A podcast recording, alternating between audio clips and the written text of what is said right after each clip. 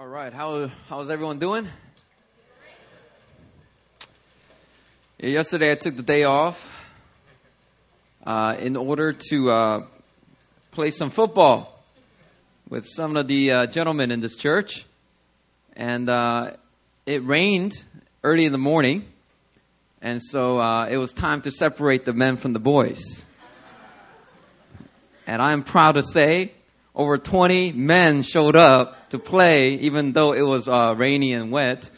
Uh, over 20 guys showed up. Uh, we had a, I got to meet some of the Emmaus uh, students.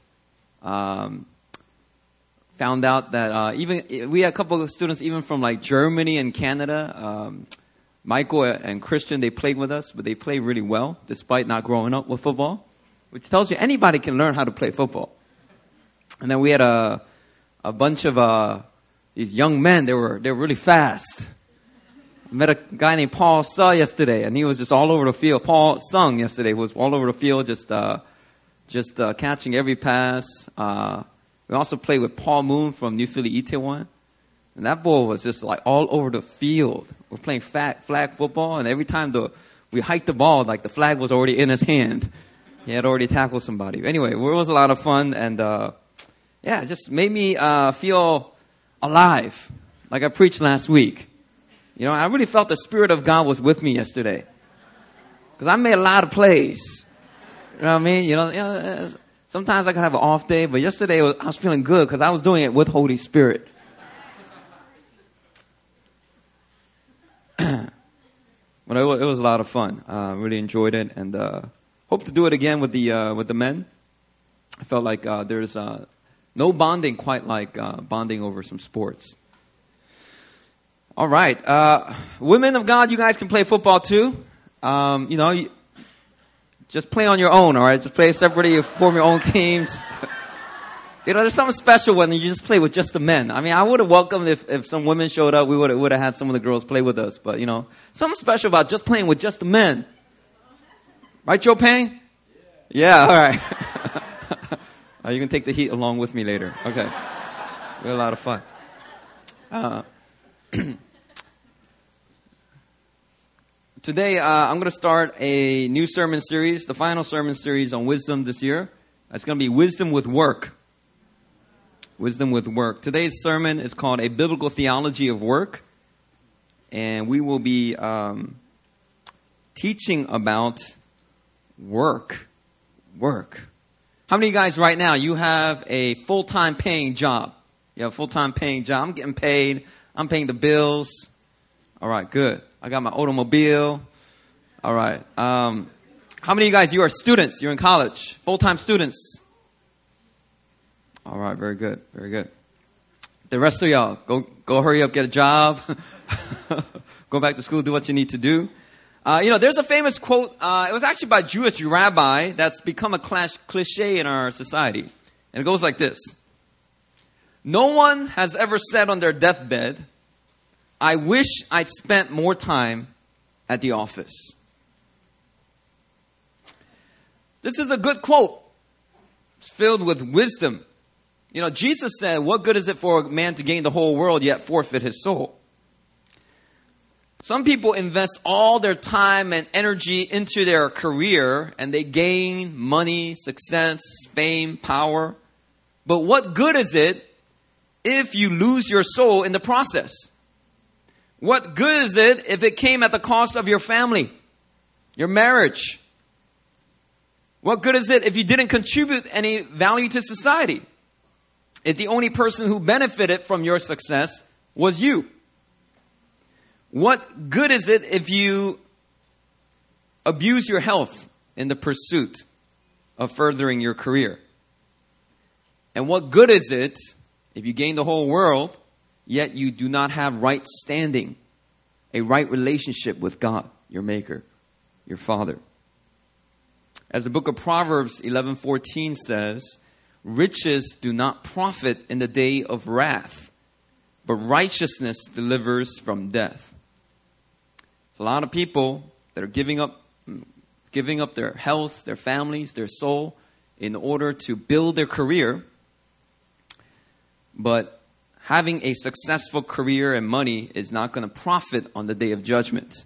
Only righteousness delivers from death. You know, I can understand uh, as I was kind of, you know, unpacking what this quote could mean. I could understand uh, why people like this cliche. You know, no one has ever said on their deathbed, I wish I spent more time at the office. You know, at the end of your life, most people look back and go, you know, man, I just wish I spent more time with my kids. I wish I spent more time um, at my church. Uh, I wish I, I spent more time taking care of my health. I don't know. Different regrets that people have at the end of their life. But if we do not keep these types of cliches in tension with the whole counsel of God, we can land at a warped theology of work. You see, in the Bible, everyone works. The Bible is a book about work. Work has inherent value according to God. So today I want to just kind of challenge your perspective on work. You see, in the New Testament book Hebrews, uh, most of the heroes of in, uh, heroes in the Hall of Faith there's all these people commended for faith in the book of Hebrews. Uh, many of them had jobs that we as Christians today would call secular jobs. For example, Abel, he was just a shepherd. Noah, he's like an architect and a craftsman. He had to create this huge ark. Abraham, Isaac, and Jacob, they were all nomadic shepherds. Uh, a modern day equivalent will be they're, they're like ranchers, like cowboys, listening to country music and spending all day just watching their, their sheep and, and cattle. Sarah was a housewife. Joseph was a government official overseeing uh, agriculture and the economy for a nation, a foreign land, for a boss, a pharaoh who did not honor the true God of Yahweh. Joseph did not decide because he was in the secular profession, he did not decide one day to quit his job, his high paying job, in order to go. He didn't feel like it would serve God's purposes best for him to leave that job and go start a faith based nonprofit. He stayed and he did his work and he did his work well. Moses was an adoptee who went to a prestigious private school, got the best education in the whole land, and then he ran away after he committed a crime. He got deported. Well, he was self deported. Pastor Caleb, Moses feels your pain. Uh, he self deported himself. He ran away out into the desert to work as a shepherd for many, many years before finally God called him to lead his people out of Egypt. Joshua, Jephthah, Gideon, Samson, and David, they were all military officers. Yes, sir. Sergeants and lieutenants, you know. In fact, David, who later on became the king of Israel, had many, many odd jobs before he eventually became the king. He was hired out as a serenader Serenader, is that a word? A person who serenades. A musician for the king. Because King Saul was tormented by demons.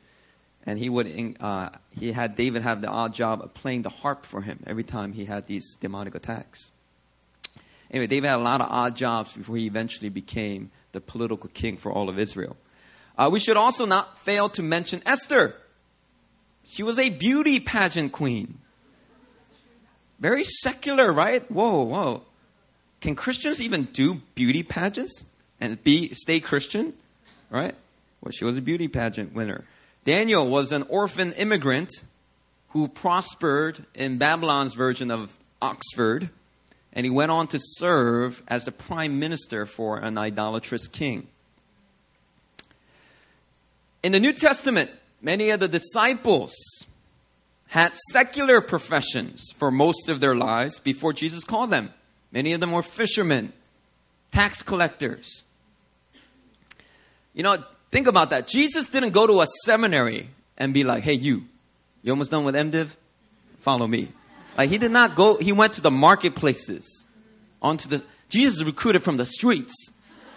It looked more like a gang uh, recruitment rather than a ministry recruitment. Think about that. He recruited from people who had secular professions. Lydia is described in the New Testament as a successful female entrepreneur in fashion and textiles. Anyone into fashion? You have a New Testament protege to look up to. Barnabas, we think of him as the son of encouragement, lowly kind of guy. No, Barnabas was rich. He was in real estate. He had land. He was a landlord. And the Bible says he sold his land and gave a portion of those proceeds to the apostles.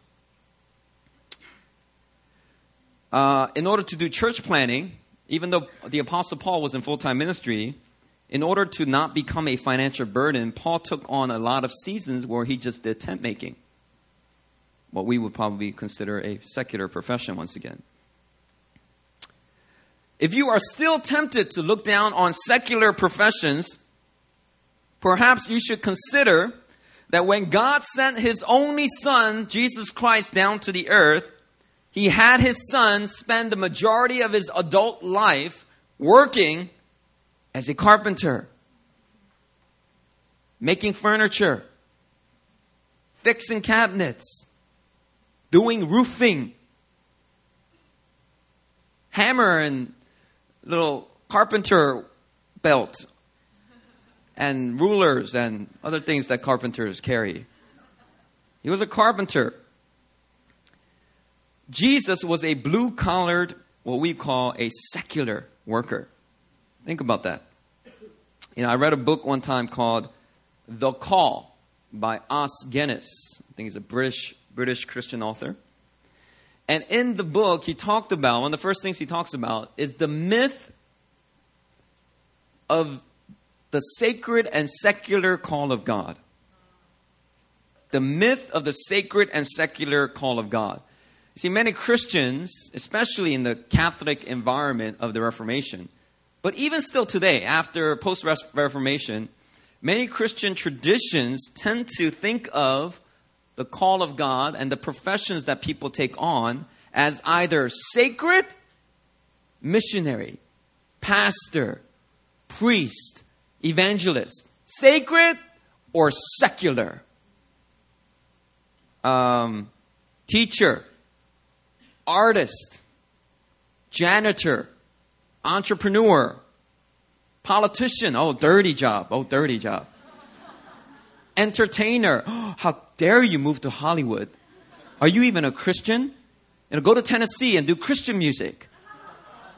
Why would you go to Hollywood to you know to sign with Bad Boy Records or you can't go work with Jay Z. You're gonna lo- you're gonna lose your Christianity. You're gonna lose your salvation. Secular, secular, right? And uh, athletes, athletes. What a secular thing. Unless you're in the Olympics. If you're in the Olympics, that's that's a little holier. but what you play for the the what the NFL, the NBA? Oh, the NBA. Oh, we know what goes on in the NBA. And, and we and we separate the call the call of God between sacred and secular. And what Os Guinness points out is the reformers began to confront this mindset. Martin Luther, John Calvin, they began to confront this mindset and begin to teach that there is no such thing as a sacred and secular call because every call of God is sacred.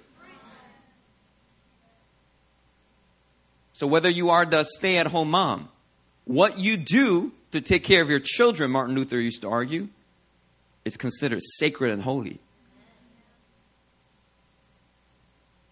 If you are an entertainer, a musician, maybe you don't want to do Christian genre music. You just want to do secular music, mainstream. You want to go out there and compete with the Justin Biebers and the Katy Perrys, and you feel like you got enough gifting to be able to hit those billboard charts. Well, that ambition is not unholy or secular. According to the reformers, they would have told you if that's from God and that's clearly from God, you pursue it with all your heart because every call of God is sacred. And, you know, in all my seminary studies and reading of different textbooks and reading about economics and development of the economy after the Reformation, you know, the Protestant work ethic really came about as a result of the reformers teaching like this. Because people before that, you know, were more about the, the, Catholic tradition and mindset, which saw the priests as the holy ones doing the, the sacred work of God. And they were just, you know, blacksmiths, you know, uh, and butchers and just doing lowly things to just keep the society going so that the priests can do the holy work of God. And so the Jesuit missionaries can go out to Japan and do missionary work. You know, that's kind of the very, it was very, very one sided in the Catholic tradition. And so the reformers start to confront that and say, no, every call of God is sacred. And so what it did was it restored value to the majority of Christians. Because guess what? 95%, 99% of Christians are not in the full time ministry. And so it restored this inherent value that had been taken away for so long. And people began to do their work with greater creativity, a greater sense of anointing and gifting.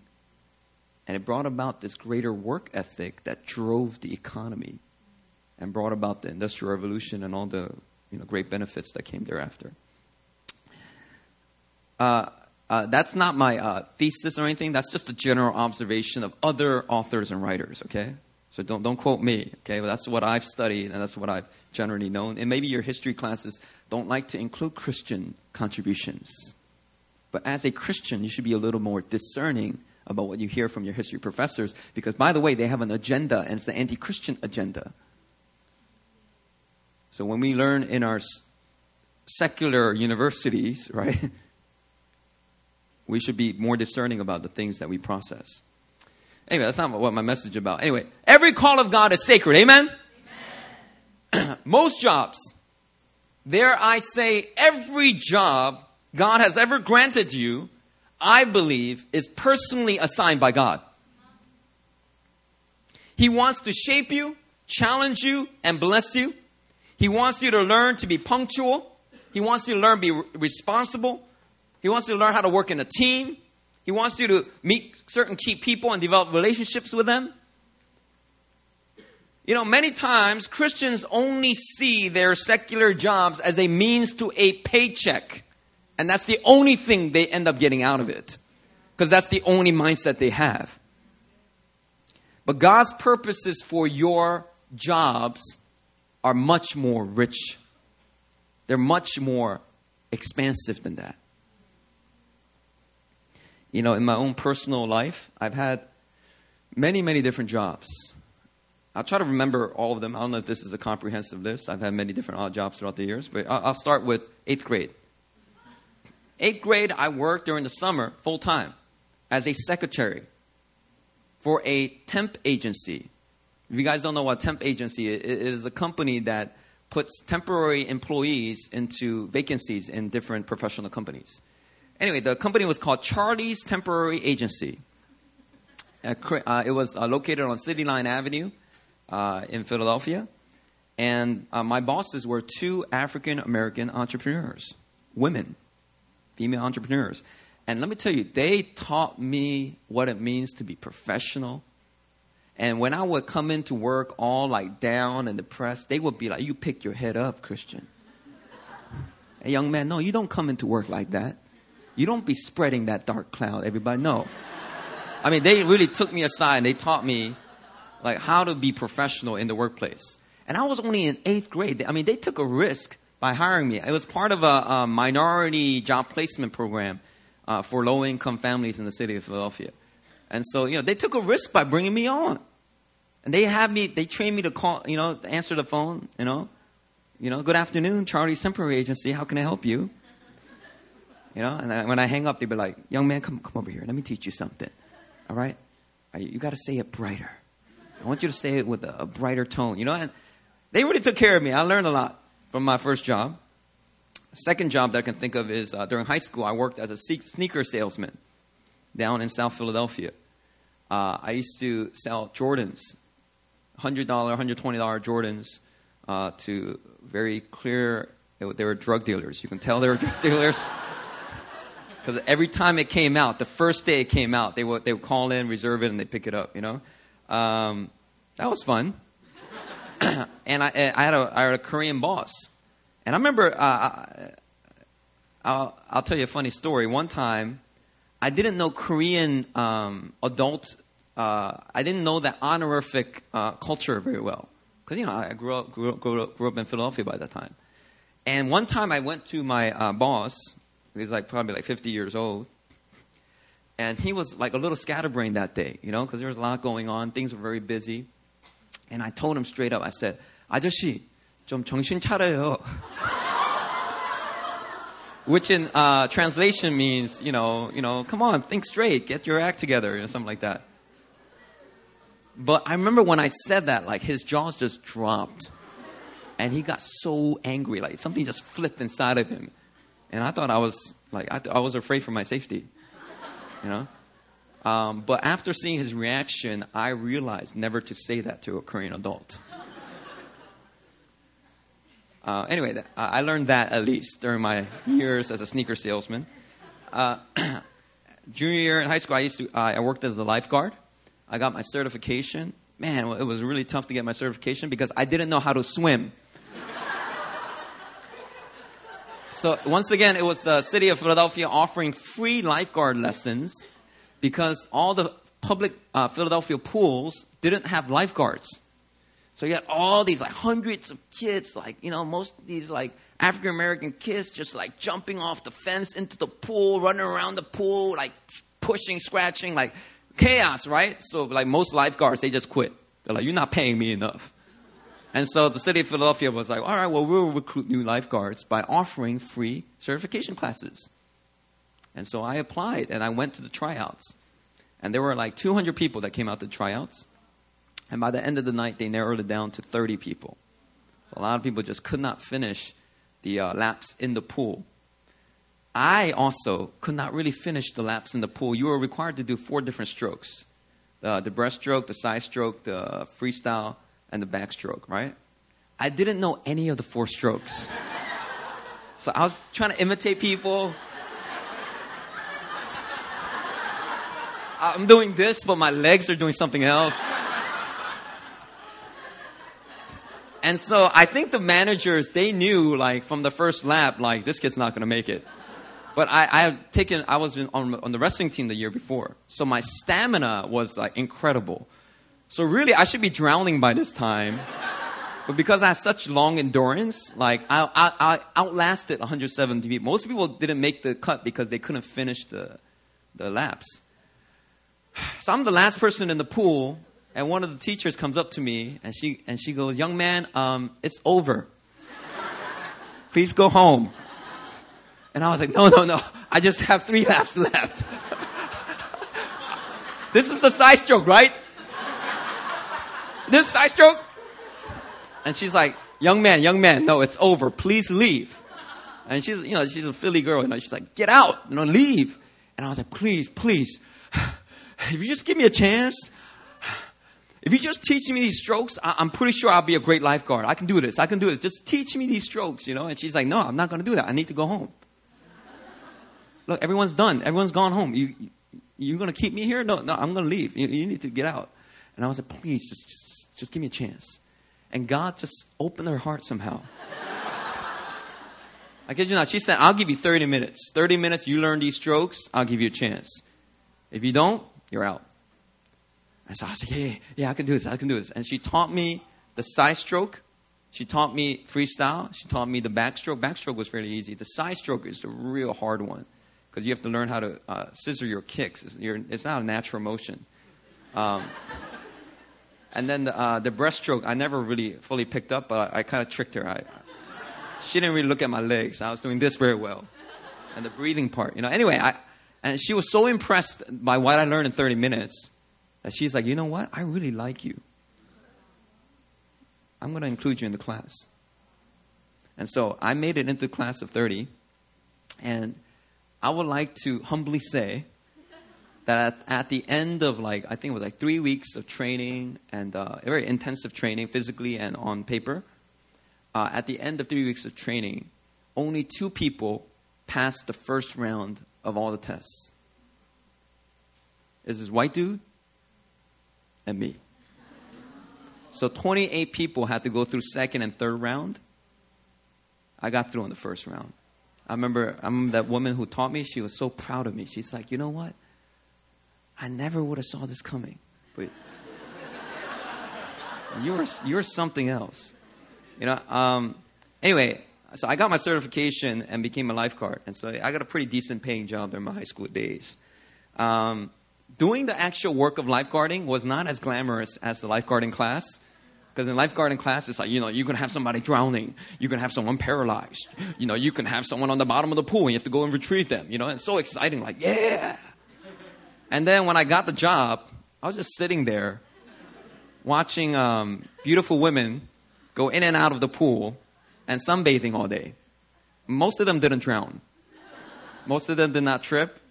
And so, yeah, it was a little, it was a little boring. It was not a glamorous job. It, it wasn't like, you know, I will watch um, Baywatch on Saturdays, and I'll be like, yeah, that's the lifeguard I want to become.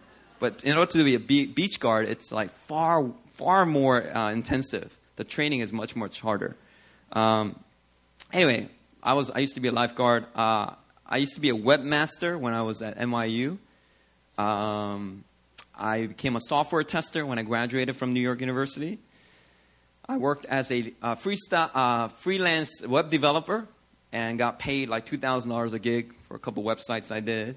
Um, I was a legal assistant at a very intense law firm that did mostly real estate and divorce cases.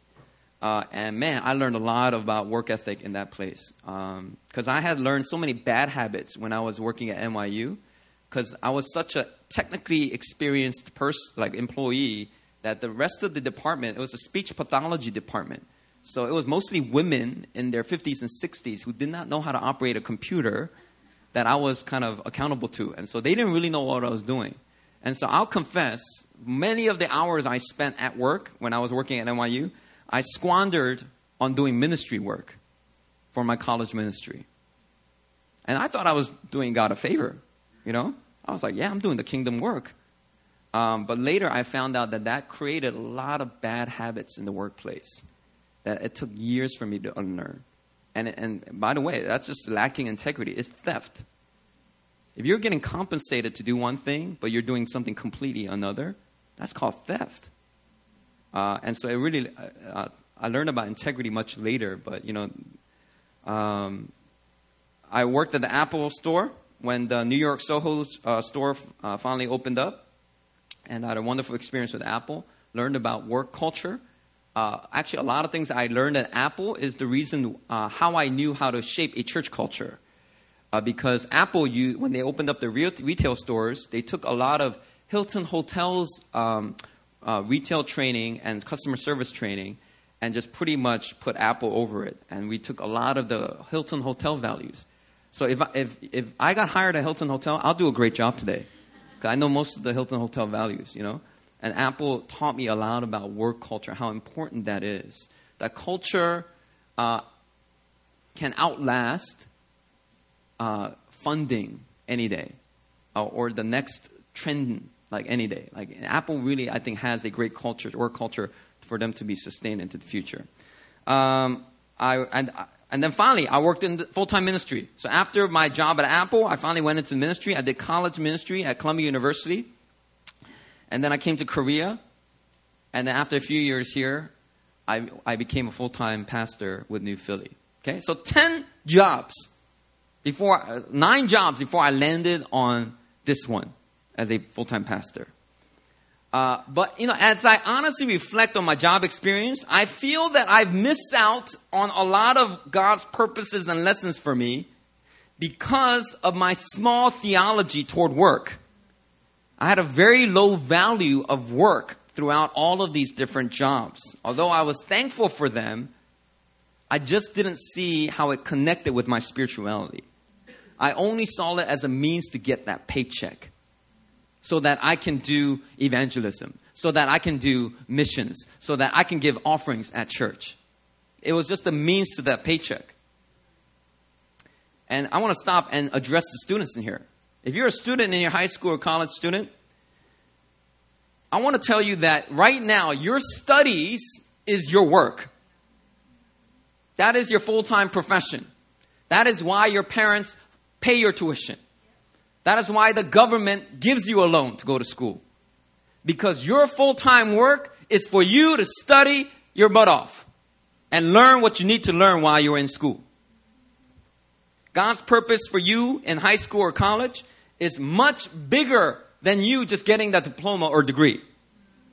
Amen, students? Oh, half of them. Uh,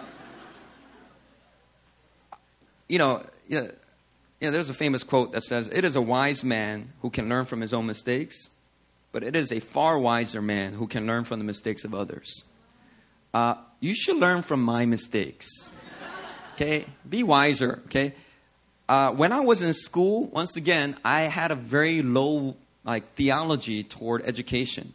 And I only saw it as a means to get my credentials so that I can get a job, which would be a means to a paycheck, so that I can worship God on Sundays and fund missionaries or go on missions myself.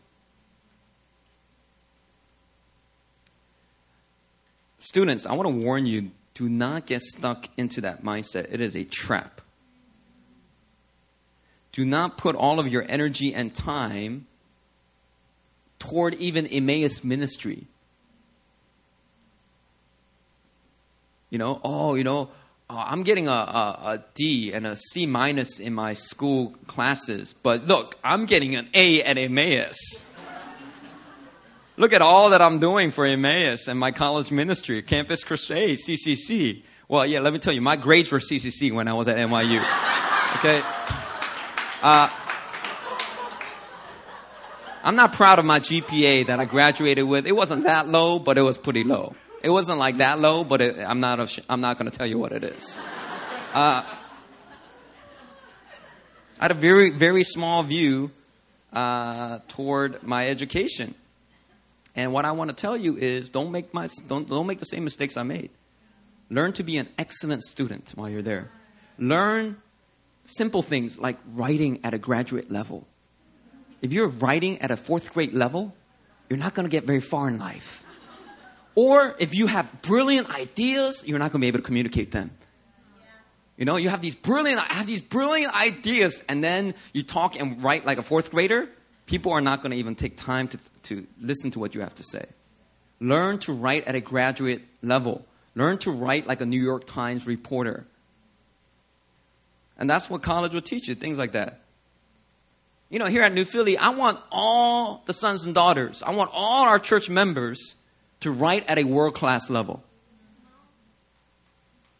Amen? Amen? You know why? Because I believe that what God has put in you is worthy of being communicated clearly. Either simply to those who are uh, on a, a, lower social class or, or at or very at an articulate level at a higher social class, we should be able to communicate at all social classes the gospel of Christ, the good news, brilliant ideas, creative ideas God gives you, entrepreneurial ideas or business plans God gives you. We should be able to clearly communicate those things. So, what have I said so far? What I've said so far is that every call of God is sacred. There is no sacred and secular. Everything that comes from God is a sacred call. Uh, you see, the Bible is a book all about work, written by workers, about workers, for workers. And the Bible tells us in Genesis 2, I want you to turn to Genesis 2, verses 1 and 2.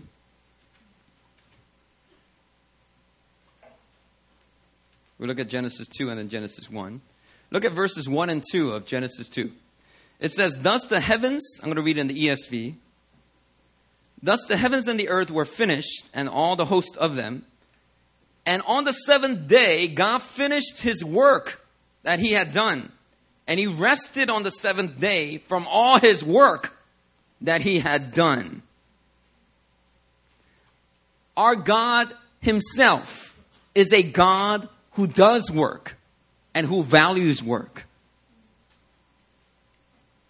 You know, heaven is not a long vacation.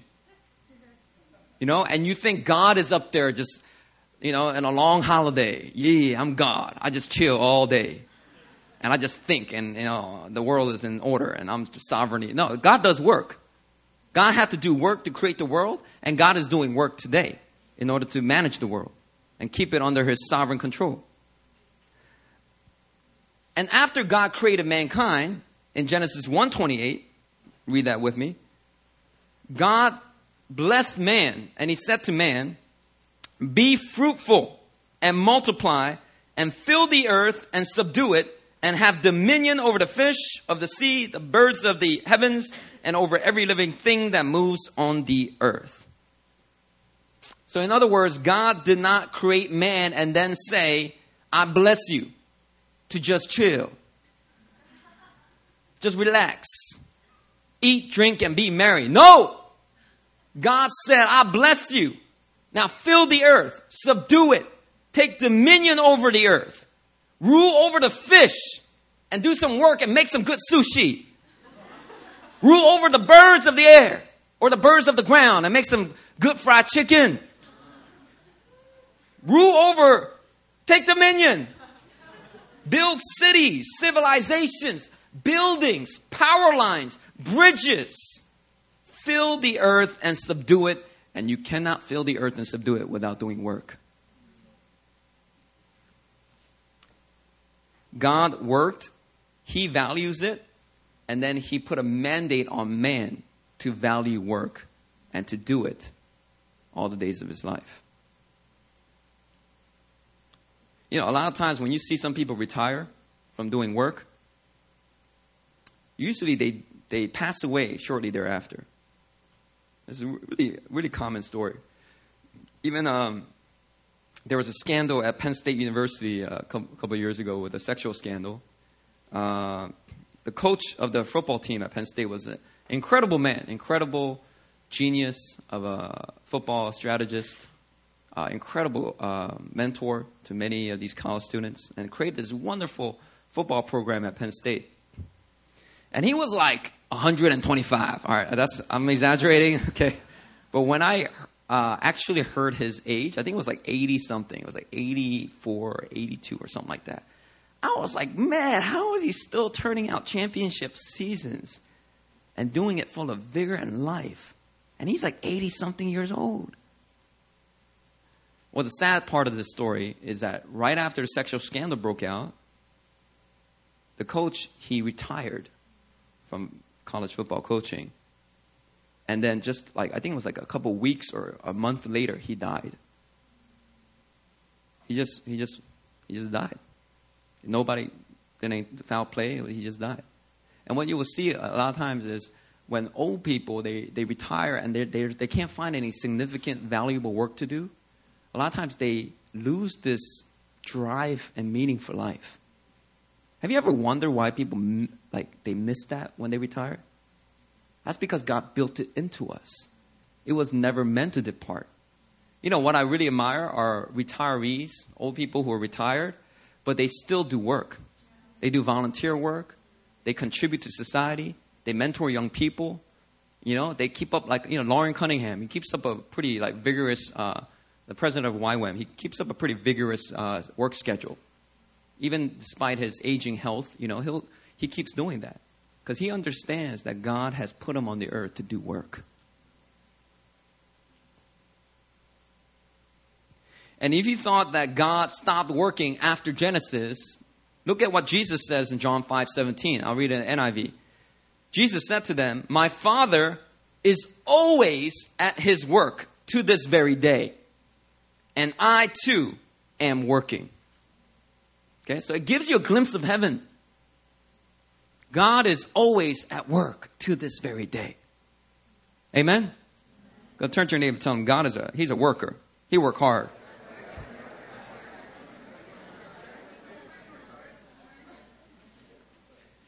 You know, in any given week, if you take out the hours you spend in sleep, about half of the remaining hours where you are awake you spend it at work. That is a large portion of your life. Do you not think that God cares about that large portion of your life? And He just, I, I go, I don't know what you do over there during all those waking moments, but you bring back that paycheck, all right, and give an offering and tithes. I mean, is that what we think God is thinking? But a lot of, of a lot of Christians, we fall into that mindset. Your work is a huge part of God's plan for your life, and God wants to fill you with His Spirit at your workplace as you do your work. He doesn't want you to look at your work as just a, as a means of obtaining a paycheck. He doesn't want you to think of it as dirty or secular. He doesn't want you to think of yourself as a slave to some system.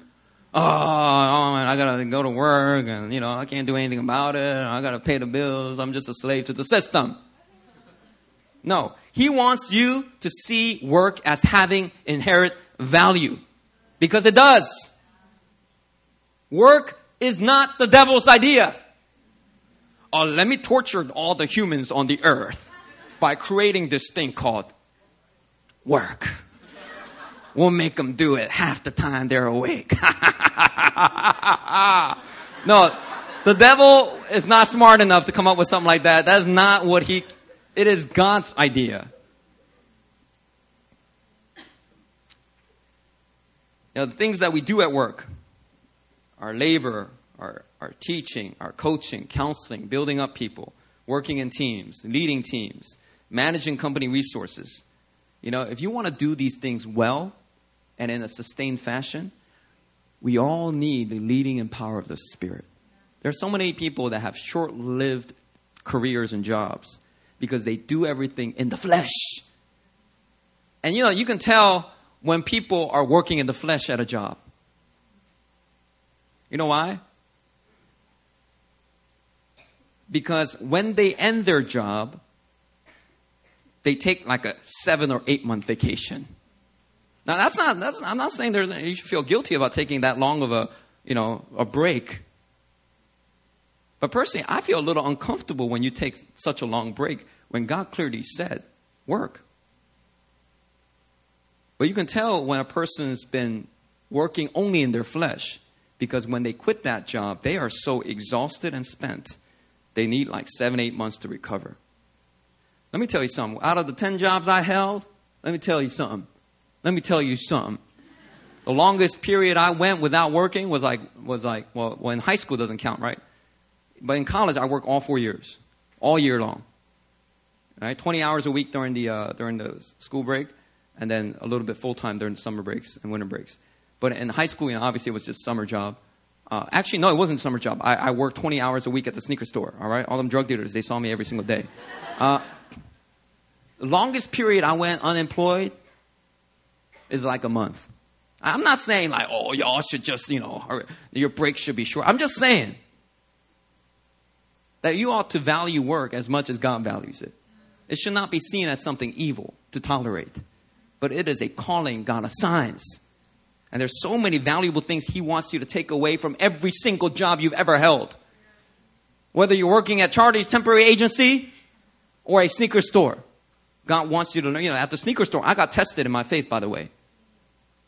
All my Filipino coworkers, I'm not saying Filipinos are bad, but in Philly, man, they real bad. Okay? In Philly, I'm Filipinos, man.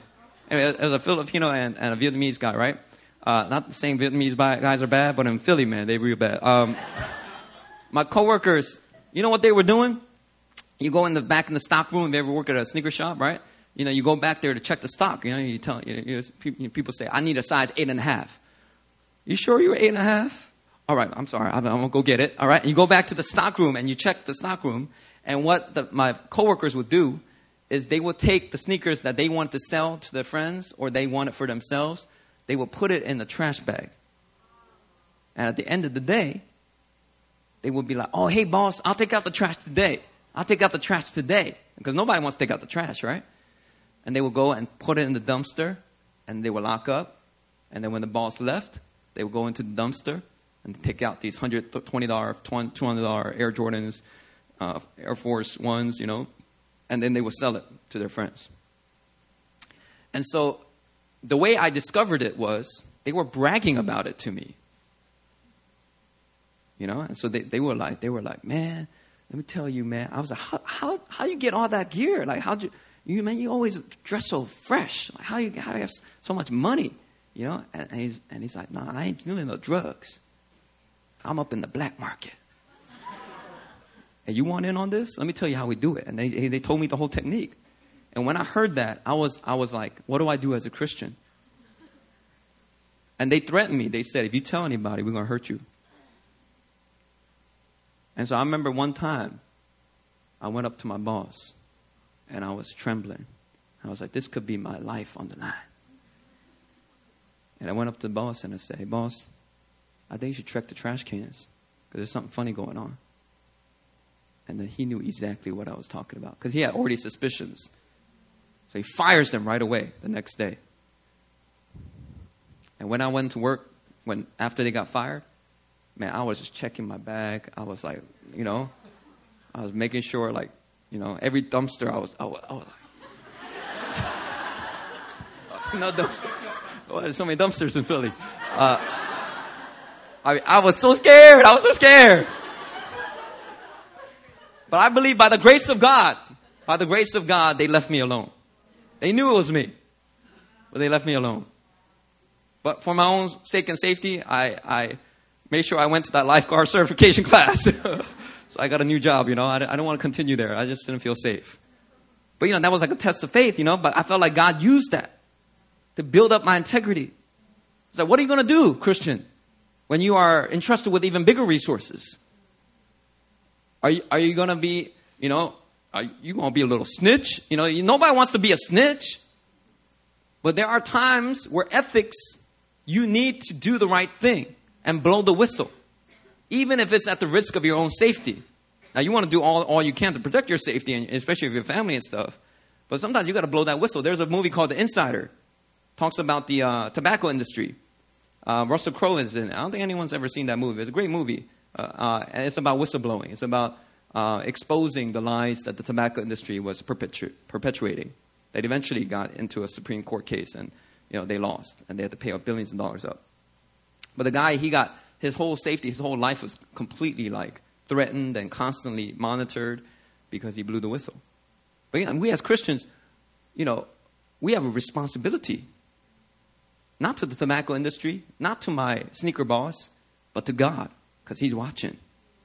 That's why Joseph, when he was tempted for adultery, he chose to run away, run away when the uh, Potiphar's wife tried to come on to him. Why? Because his loyalty wasn't to Potiphar, his loyalty was to the Lord. He said, How can I do this evil thing and sin against God?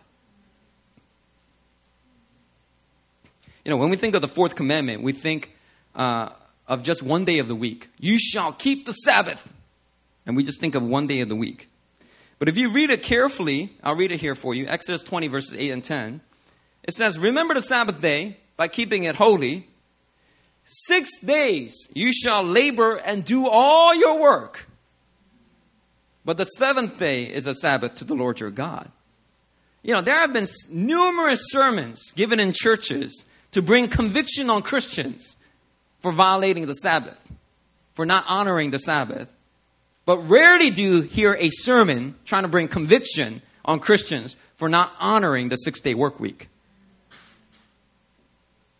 But it says clearly right here God presumes that if you're going to take the Sabbath, that you're working the rest of the week.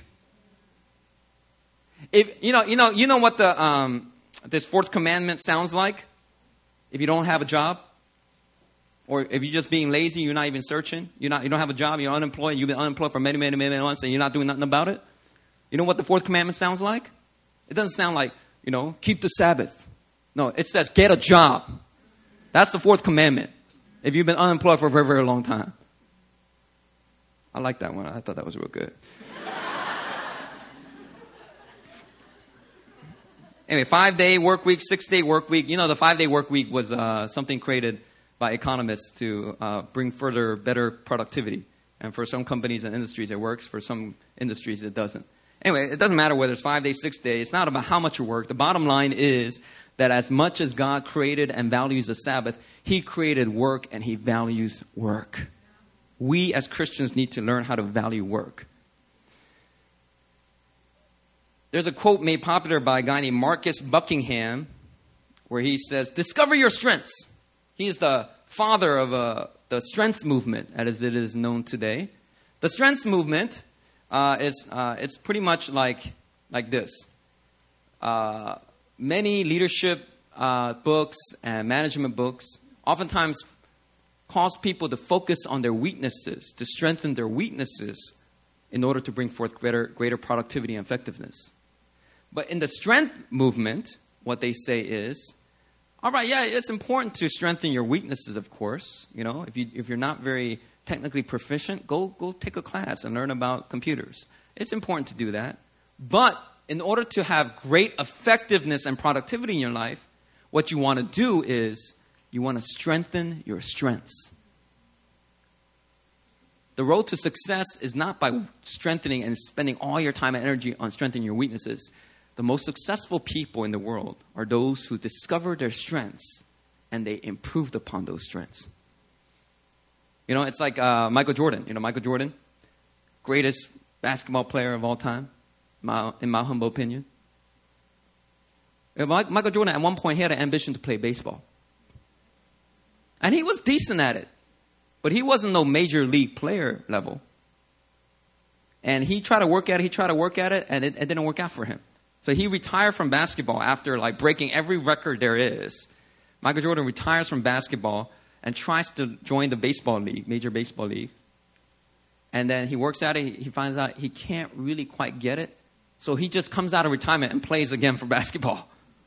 And then like comes back and wins like two more championships and breaks like more records, which were all his records. what am I trying to say? Michael Jordan realized that God had not created and designed him to be a great baseball player, but God did create him to be a great basketball player.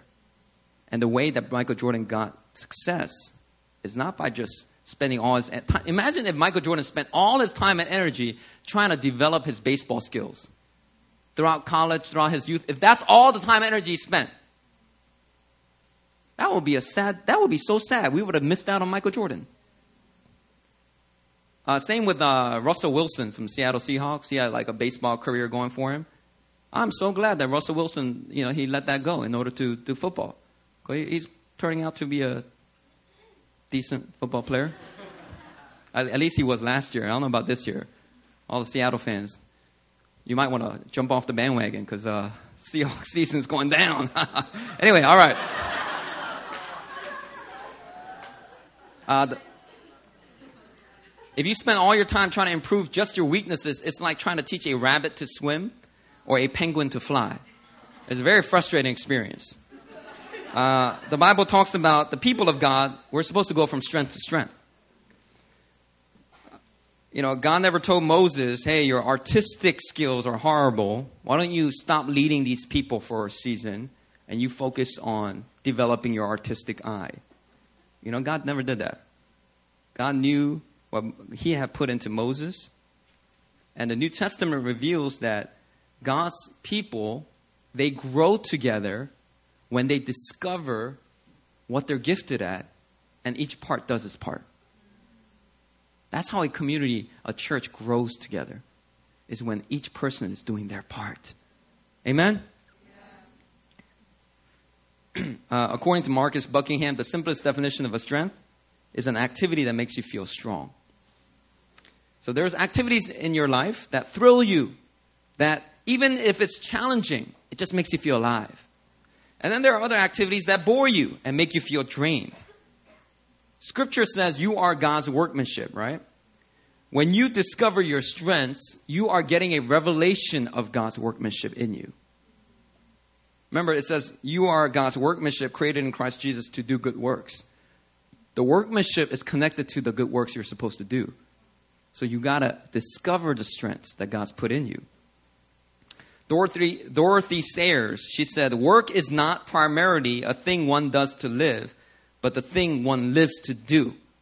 It is, or it should be, the full expression of the worker's faculties, the thing in which he finds spiritual, mental, and bodily satisfaction, and the medium in which he offers himself to God. You know, after the fall in the Garden of Eden, Christians read about the curse that God put on um, Adam's work. And they conclude that this curse is meant to be perpetual, that this is the status quo that we have to deal with as a result of Adam's mistake. But you see, that is a picture of the curse on the work, curse on Adam, without the cross. See, but with the gospel, when we experience redemption from sin by the blood of Christ, not only does God redeem us from sin, but He also redeems us from the effects of the curse of sin. Amen? Amen? And when we work with joy and strength by the Holy Spirit in our workplaces, we are setting free work from the curse of sin. We are restoring work to God's original design. When He told man that mandate to go and fill the earth and subdue it, in Christ, we are redeeming work from the effects of that curse. And when we do our work, no matter what it is, with joy and with the power of the Holy Spirit, we also reflect the image of God, the great worker himself. I mean, think about how God does work. He does it with strength and joy. God never does work and thinks, man, I'm so bored. God's not going, man, this challenge is uh, going to give me so much stress and anxiety today. No, everything God does when He works, He does it from a place of joy and pleasure. He does all that He pleases. And we as workers, we want to try to reflect that image, don't we? We don't want to be all slaving away. We want to reflect the glory of God when we do work, no matter what assignment is it. Uh, in my next sermon, I'm going to talk about the different assignments we get in our lives. Uh, and so I'll try not to touch upon that here today. Uh, I just want to end with uh, one very um, important concept that I thought was very helpful to me. And it is a concept uh, that I'm just going to read John Ortberg's quote here because I think he really articulates it really well. So just listen here. All right, I'm going to land the plane, but just listen with me. All right, here we go. Put on your seatbelts. All right, all right uh, please turn off all your smartphones and uh, iPads. Okay, listen to this very important announcement. We landed the plane here. John Ortberg writes Amazingly enough, research shows that the best moments of our lives don't come from leisure or pleasure.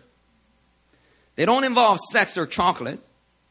They come when we are totally immersed in a significant task that is challenging, yet matches up well to our highest abilities. In these moments, a person is so caught up in an activity that time somehow seems to be altered. Their attention is fully focused, but without having to really work at it. They are deeply aware without being self conscious. They are being stretched and challenged, but without a sense of stress or worry. They have a sense of engagement or oneness with what they are doing. This condition is called flow because people experiencing it often use the metaphor of being swept up by something outside themselves. People experience flow mostly at work, not on vacation. When you are doing what God created you to do on this earth, and you're doing it from a place of joy, or you're doing it from a place where you're aware of your gifts, you're going to experience that flow. When Michael Jordan is on a championship game and he's just putting up threes, and just, it just looks like he's just going like that. all, you know, like all net. It's just, you know, he's experiencing flow. Now, Jeremy Lin experienced it for a few months when he was with the New York Knicks couldn't keep it going. But you know, Michael Jordan, you know, he did it the whole his whole career. That flow. You see, Michael Jordan, I don't even think he's a Christian. But man, he he's more in tune than a Christian with what God created him to do. We Christians, well, a lot of times we just tolerate our work as just a means to give offerings toward missions work, toward evangelism work, to building up the church. But no, that is just so just such a small theology of work. Do you really think that the God who created you, would have you spend most of your week out doing something that he wants you to just look down upon and just say, oh, this is just a means to a paycheck, and then show up to Sunday and be like, oh, this is where it's at. And that the only thing you're looking forward to is the weekend or some church ministry or some church mission trip. Now, I know this really is challenging for a lot of people in here because you work at Hagwon jobs that you really, like half of you at the Hagwon jobs, uh, teaching jobs, you guys really despise your, your jobs. I know that. You really dislike it. You're like, I'm not, I, I don't like children. I don't want to keep doing this, Pastor Christian, but I'm doing it because I love coming to New Philly. I love giving toward missions.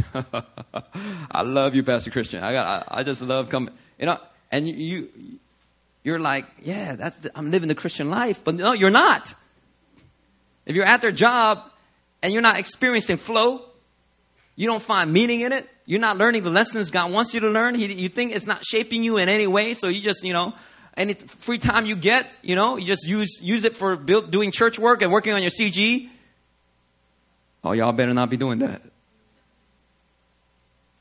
That's, that's, you're missing a huge portion of God's purposes for your life. Don't make the same mistake I did. When I was at NYU as a webmaster, man, I had so much squandered lessons that I had to relearn later. And I'm going to talk about this theme next week, but every job and assignment God gives you, once again, what, there is no secular and sacred, right? Every call of God, every job assignment you're given is sacred.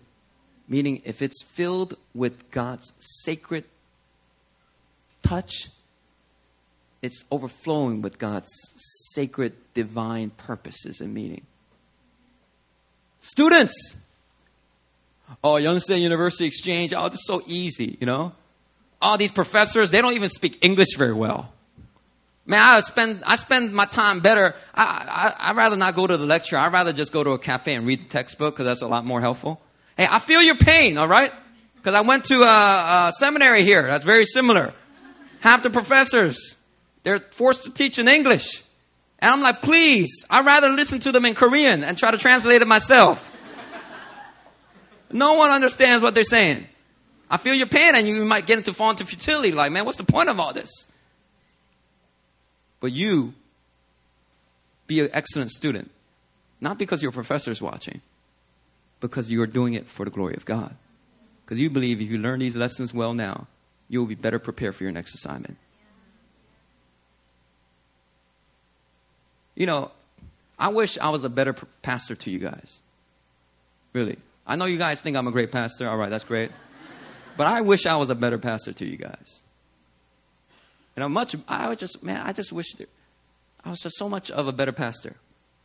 You know, just more kind, more social, more friendly. Pastor who can land a plane at 45 minutes, but already we're an hour and three, you know? I always just wish I was a better pastor to y'all. But you know, you know why it's so hard for me right now to to improve because because I'm 35 years old now. I was malleable, shapeable when I was younger. But now that I'm older and set in my ways, it takes that much longer for me to unlearn things and learn new things. But you young people, you in college, you know, you guys who are just out of college, man, you guys are right there. Don't make the same mistakes I made. Be faithful where you are. Be excellent where you are. Be creative. Be fully there. Look for that experience of flow. Discover your strengths and work from that place of strength.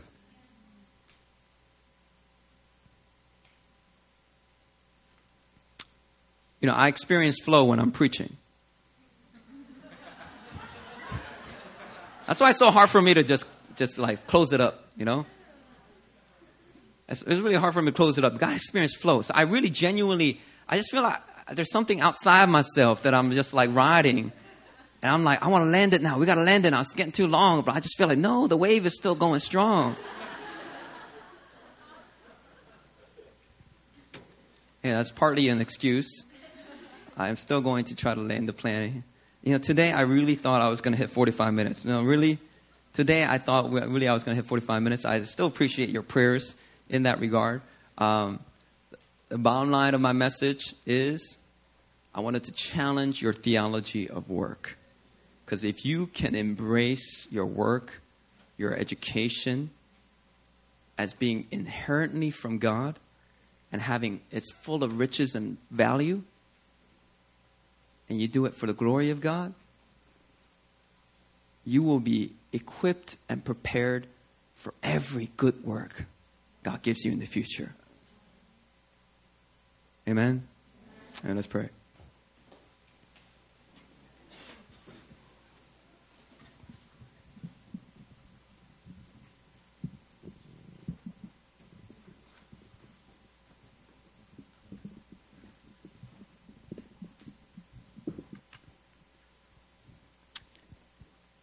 Work is not something you tolerate to live and pay the bills.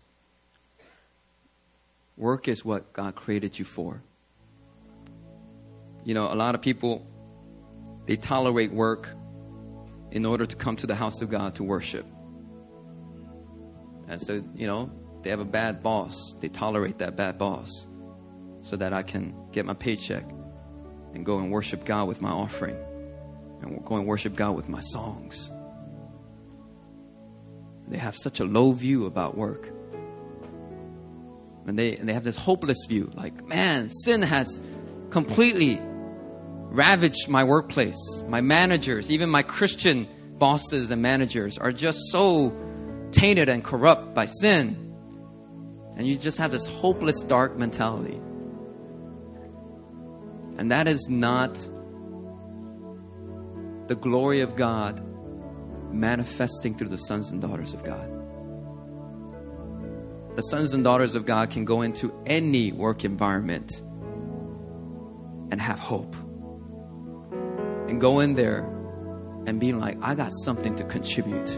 I'm going to bring value here. Even if no one else is bringing value, I'm not going to let their baggage hold me down. I'm going to do my thing to the glory of God the Apostle Paul, when he wrote to slaves in the Roman Empire, he told the slaves, Slaves, do your work and do it well. Not because your master's watching, not because you're doing work unto men, but because you're doing work, do it unto God. Even to people who are in the slave system. Now, the slave system back in the Roman Empire was a little different than the slave system of the colonial American period. But still, this, the slavery was there, and the Apostle Paul told even slaves, hey, there's a value in even your work. So do it unto the glory of God. Now, a lot of people, yeah, they, they tolerate work to come and worship, but today what I'm trying to tell you is your work is worship. That is how God created you to worship Him not only in songs, not only in showing up to a Sunday service, not only in giving your time to go on a mission trip, your work is your worship. And He wants you to do it with hope and joy and strength. Father, I prophesy over all your sons and daughters today. And I just prophesy Ephesians 2:10 over them. You are God's workmanship. You are his masterpiece. He has carefully and elaborately designed you to be just the way you are. You are God's workmanship created in Christ Jesus. You are redeemed by Christ Jesus. You're restored by Christ Jesus. Created in Christ Jesus to do good works, which God had prepared in advance for you to do. From this day forth, God wants you to begin to take back the dominion you gave away in your classroom, the dominion you gave away in your dance studio, the dominion you gave away in your in your workplaces, your financial workplaces. God wants you to redeem it in worship to Him. Father, just bless each and every person. In Jesus' name. Amen. Why don't we all stand to our feet?